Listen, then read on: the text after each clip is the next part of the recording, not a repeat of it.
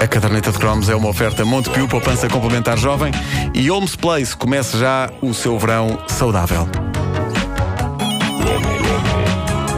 Olha, mais uma vez pus aqui o genérico sem cromo. É para cantarmos, não é? É para cantarmos, vá.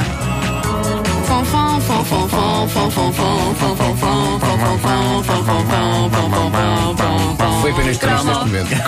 Foi apenas triste. Já viste, Vanda? A Vanda está a cantar um bocadinho fora do tom. Não, Vanda, repara. Como não é ele a cantar. Claro, não sei o quê, fora do tom e coisa. Ora bem, toda a gente inveja numa ou noutra altura da sua vida ser uma estrela rock. E eu também. E antes de invejar ser uma das grandes e internacionais, um Bono ou um Joe Strummer, eu invejei ser uma estrela mais caseira, mais nossa. Esta aqui.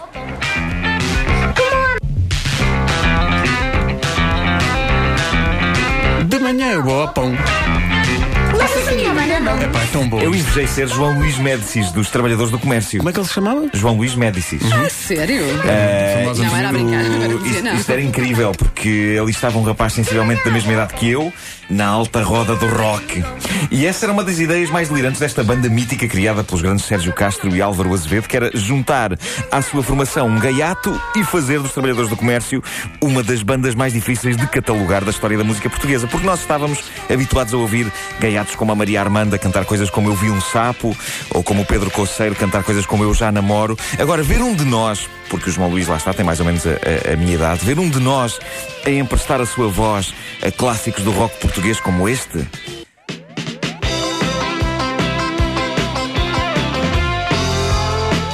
É pá, tão bom.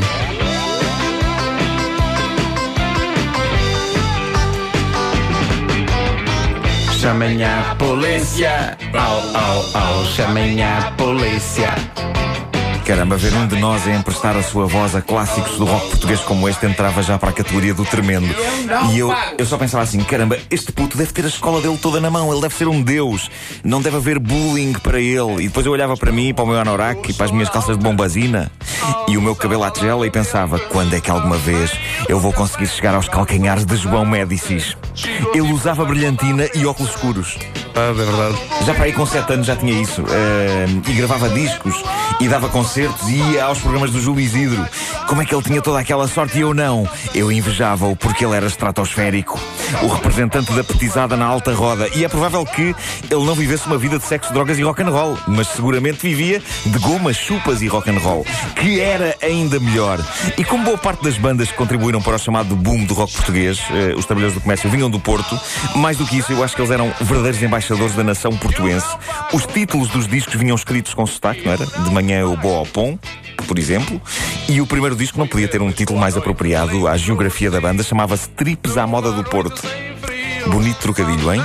E era neste gostoso pedaço de vinil que estava o Chamem a Polícia, cá está, ainda hoje o maior êxito da banda. E eu acho que o segredo deles estava no facto de levarem tudo muito pouco a sério, exceto a qualidade musical da coisa, porque eles eram e continuam a ser incríveis músicos, não é? Bons músicos. São uma espécie de pré-história de coisas como o Zena para 2000.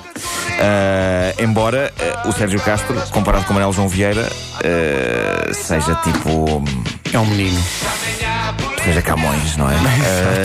E ao longo da história dos Trabalhadores do Comércio, que acompanha também boa parte da nossa juventude, várias coisas incríveis aconteceram. Uma delas, o melhor single de sempre sobre ameaça de pancada, que é este.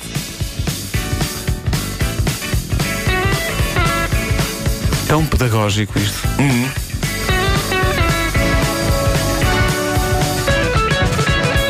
Agadinho, ou levas do vizinho. Agadinho, ou levas do vizinho.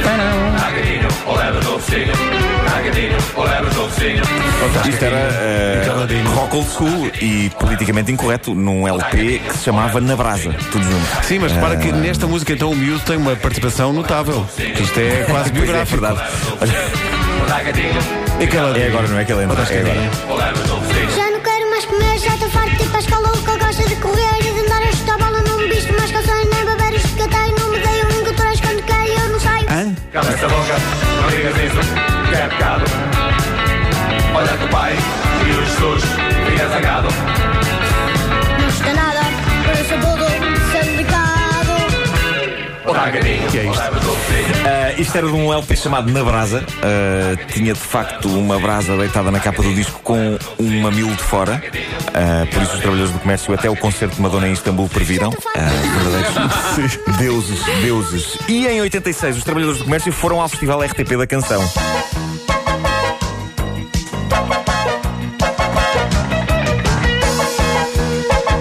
Isto é uma das melhores canções de sempre do Festival da Canção. É uma maluqueira eletrónica completa com coreografia maluca e uma letra que parecia estar a gozar precisamente com o próprio Festival da Canção.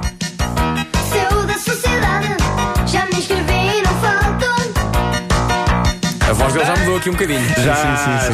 Aqui já tinha um testículo fora. O outro ainda não tinha saído. Os trabalhadores do comércio e suas coristas vestiram-se há anos 20 e fizeram um número inesquecível no Festival da Canção com esta canção Tigres de Bengala.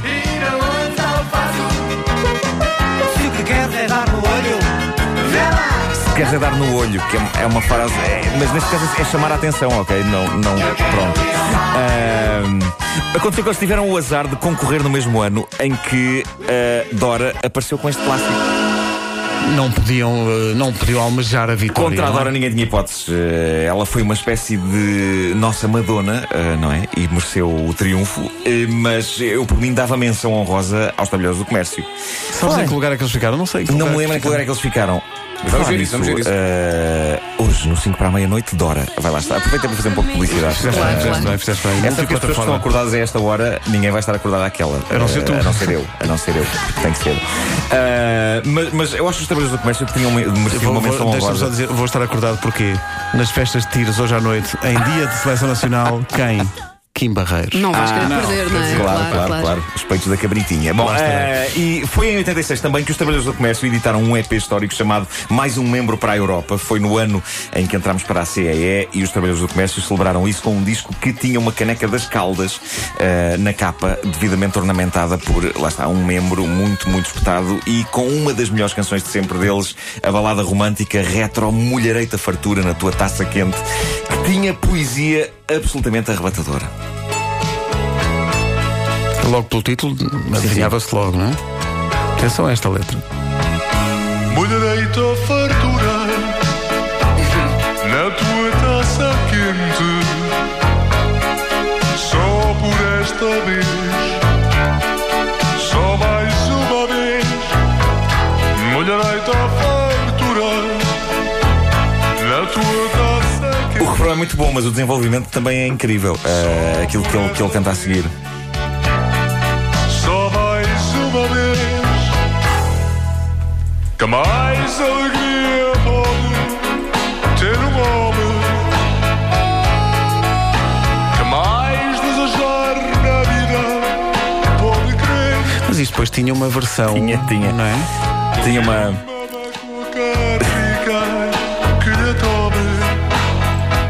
Tinha uma versão em que Sérgio Castro fica possuído basicamente por toda a canção ligeira francesa dos anos 60 e 70, que é esta.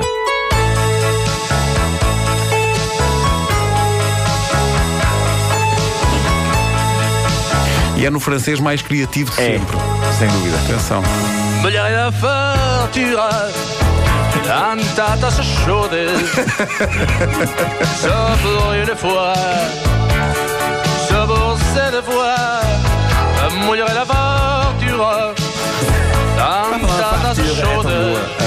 Muito bom. Este acabou por se tornar um dos meus discos inalcançáveis da década de 80. Eu acho que eu pedi pelo Natal e depois pedi pelos meus anos e nunca mudaram, porque era de uma editora pequena e era incrivelmente difícil de encontrar nas lojas. Eu nunca tive este EP. Também eu só tive estas músicas todas quando saiu o Best Of depois. O mítico Best Of, sim. O melhor com I dos Trabalhadores do Comércio. Os Trabalhadores do Comércio lançaram ainda mais um disco incrível em 1990 chamado Sermões a Todo o Rebanho, que mostrava que a onda deles não era bem Sex and Drugs and Rock and Roll, era parecida, mas era diferente. Era esta. Fato, sexo e bacalhau, que nasci em Portugal. E pronto, era isto, uma versão de um clássico de Ian Dury and the Blockheads. Este ano eles comemoram os 30 anos com um disco que é também um livro, chama-se Das Tormentas à Boa Esperança, e estão como novos. Pronto, estão como novos, quer dizer, o João Médicis, entretanto, já não consegue cantar com a voz fininha, mas é a única diferença. E também não é nada que não se resolva, porque ele pode sempre usar hélio ou fazer o que eu faço quando preciso de ter a voz fina. Abro uma gaveta, meto lá dentro os meus genitais e, pum, fecho. Conselhos sábios, fico com a voz fina depois. Mas juventude, não vou fazer isso agora aqui porque não. Mas esperas ter mais filhos ou... Sim, é pá, porque ao mesmo tempo é muito resistente. Claro. Isto só abona em favor, de facto. Atenção que eu já vi Trabalhadores do Comércio no Pavilhão Atlântico. E isto a sério? Porque os convidei para lá. Ora, aí está, porque uma vez o passagem de ano, o prestigiado, eu não diria mítica, mas foi só uma passagem de ano, isso não foi. E nós convidámos os Trabalhadores do Comércio. Ui, o que aquela gente roca. Roca muito. Epá, rocaram com força. Rocaram e foi com força. Que foi à bruta. Nessa foi chamem à polícia, sim. Ok. Não é só chamem a polícia, chamem a polícia. Assim, há ali uma ligação. Pois há, chamem a.